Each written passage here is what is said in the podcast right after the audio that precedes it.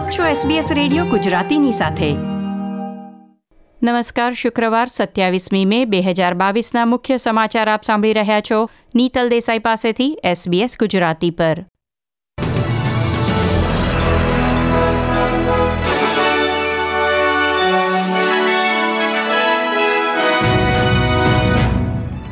આજના મુખ્ય સમાચાર ચાર વર્ષ અટકાયતમાં રહ્યા બાદ મુરુગપ્પન પરિવાર બિલોએલા સ્થિત તેમના ઘરે પરત ફરશે. હિન્દુ કાઉન્સિલ ઓફ ઓસ્ટ્રેલિયા સહિત નવ ધાર્મિક સમૂહોએ સંવિધાનમાં ઇન્ડિજિનસ ઓસ્ટ્રેલિયન્સને સ્થાન આપવાની વાતને ટેકો જાહેર કર્યો. ભારતીય ભાષામાં લખાયેલ પુસ્તકને પ્રથમ વખત આંતરરાષ્ટ્રીય બુકર પ્રાઇઝ એનાયત થયું.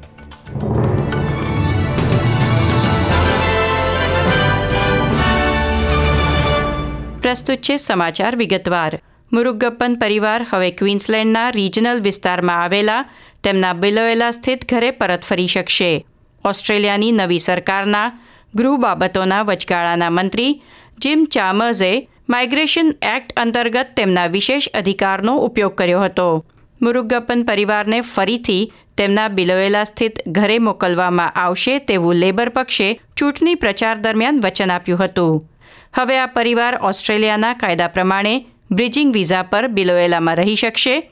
મંત્રી જીમ ચાર્મર્સે એક નિવેદનમાં જણાવ્યું હતું કે તેમણે પરિવાર સાથે વાત કરી શુભેચ્છાઓ પાઠવી છે. વિક્ટોરિયાની એમ્બ્યુલન્સ સેવાની કમ્પ્યુટર સિસ્ટમમાં ખામીને કારણે ગઈકાલે રાત્રે એક વાગ્યા પછી તમામ સેવાઓ ખોરવાઈ ગઈ હતી.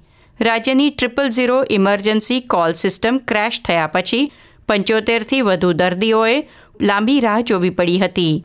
વિક્ટોરિયન સરકારે ગયા અઠવાડિયે જાહેરાત કરી હતી કે રાજ્યની ટ્રિપલ ઝીરો કોલ સિસ્ટમને વર્ષોથી સમસ્યાઓનો સામનો કરવો પડી રહ્યો છે. તેથી સિસ્ટમમાં મોટા પાયે ફેરફાર કરવામાં આવશે.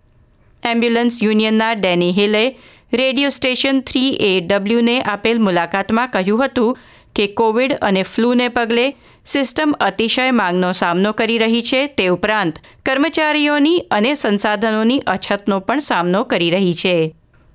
Hindu council of Australia, national Sikh council of Australia અને ઓસ્ટ્રેલિયન નેશનલ ઇમામ કાઉન્સિલ સહિત ઓસ્ટ્રેલિયાની ટોચની નવ ધાર્મિક સંસ્થાઓએ ઉલુરુ સ્ટેટમેન્ટ ફ્રોમ ધ હાર્ટને ટેકો આપ્યો છે. ઓસ્ટ્રેલિયાની આદિજાતિના નેતાઓએ સીમાચિહ્ન ઉલુરુ નિવેદન જારી કર્યું. તેને પાંચ વર્ષ પૂરા થયા. તે નિમિત્તે યોજાયેલ સમારંભમાં ધાર્મિક નેતાઓએ તેમના સમર્થન દર્શાવતા દસ્તાવેજ પર હસ્તાક્ષર કર્યા છે. મકવારી યુનિવર્સિટીના બંધારણીય કાયદા નિષ્ણાત ડોક્ટર શિરીન મોરિસે કહ્યું કે વિવિધ સમુદાયો તરફથી ફર્સ્ટ ઓસ્ટ્રેલિયન્સને આપવામાં આવેલો ટેકો સંવિધાનમાં તેમનું સ્થાન પાકું કરશે. ફિજીની મુલાકાતે ગયેલા ઓસ્ટ્રેલિયાના વિદેશ પ્રધાન પેની વોંગે કહ્યું છે કે ચીનના વિદેશ મંત્રીની દસ દિવસીય મુલાકાત દરમિયાન તેમની ફિજી મુલાકાત એક સંયોગ માત્ર છે. પ્રધાન પેની વોંગ ફિજી ખાતે આયોજિત પેસિફિક આઇલેન્ડ લીડર્સ ફોરમમાં ભાગ લઈ રહ્યા છે અને તેમણે કહ્યું કે ચૂંટણી દરમિયાન તેમણે પ્રદેશમાં વિવિધ દેશો સાથે સંબંધો સુધારવાના પગલાંની યોજના બનાવી લીધી હતી.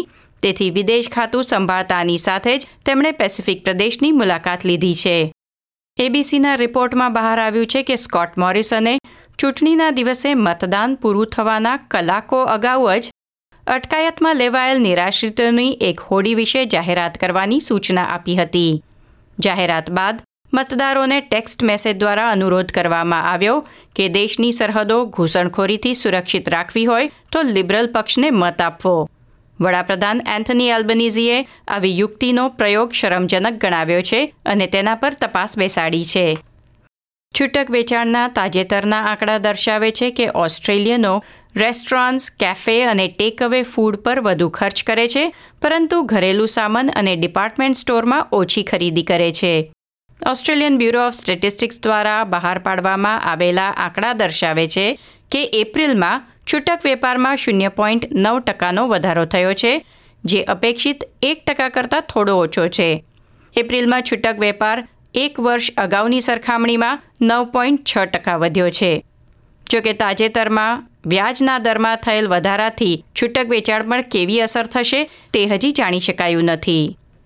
ભારતીય લેખિકા ગીતાંજલિ શ્રી અને અમેરિકન અનુવાદક ડેઝી રોકવેલે બે હજાર બાવીસ માટે આંતરરાષ્ટ્રીય બુકર પુરસ્કાર જીત્યો છે. એંશી વર્ષની નાયિકા ધરાવતી નવલકથા ટુમ્બ ઓફ સેન્ડ માટે જોડીએ પ્રતિષ્ઠિત પુરસ્કાર જીત્યો છે. પુરસ્કાર એનાયત કરતા સમિતિએ કહ્યું હતું કે આ નવલકથા અસાધારણ, મોહક અને રમૂજી છે. આ પુસ્તક મૂળ રૂપે હિન્દી ભાષામાં લખવામાં આવ્યું હતું અને આંતરરાષ્ટ્રીય બુકર પુરસ્કાર જીતનાર ભારતીય ભાષામાં આ પ્રથમ પુસ્તક છે. આ સાથે આજના સમાચાર સમાપ્ત થયા. આ પ્રકારની વધુ માહિતી મેળવવા માંગો છો? અમને સાંભળી શકશો Apple podcast Google podcast Spotify કે જ્યાં પણ તમે તમારા પોડકાસ્ટ મેળવતા હોવ.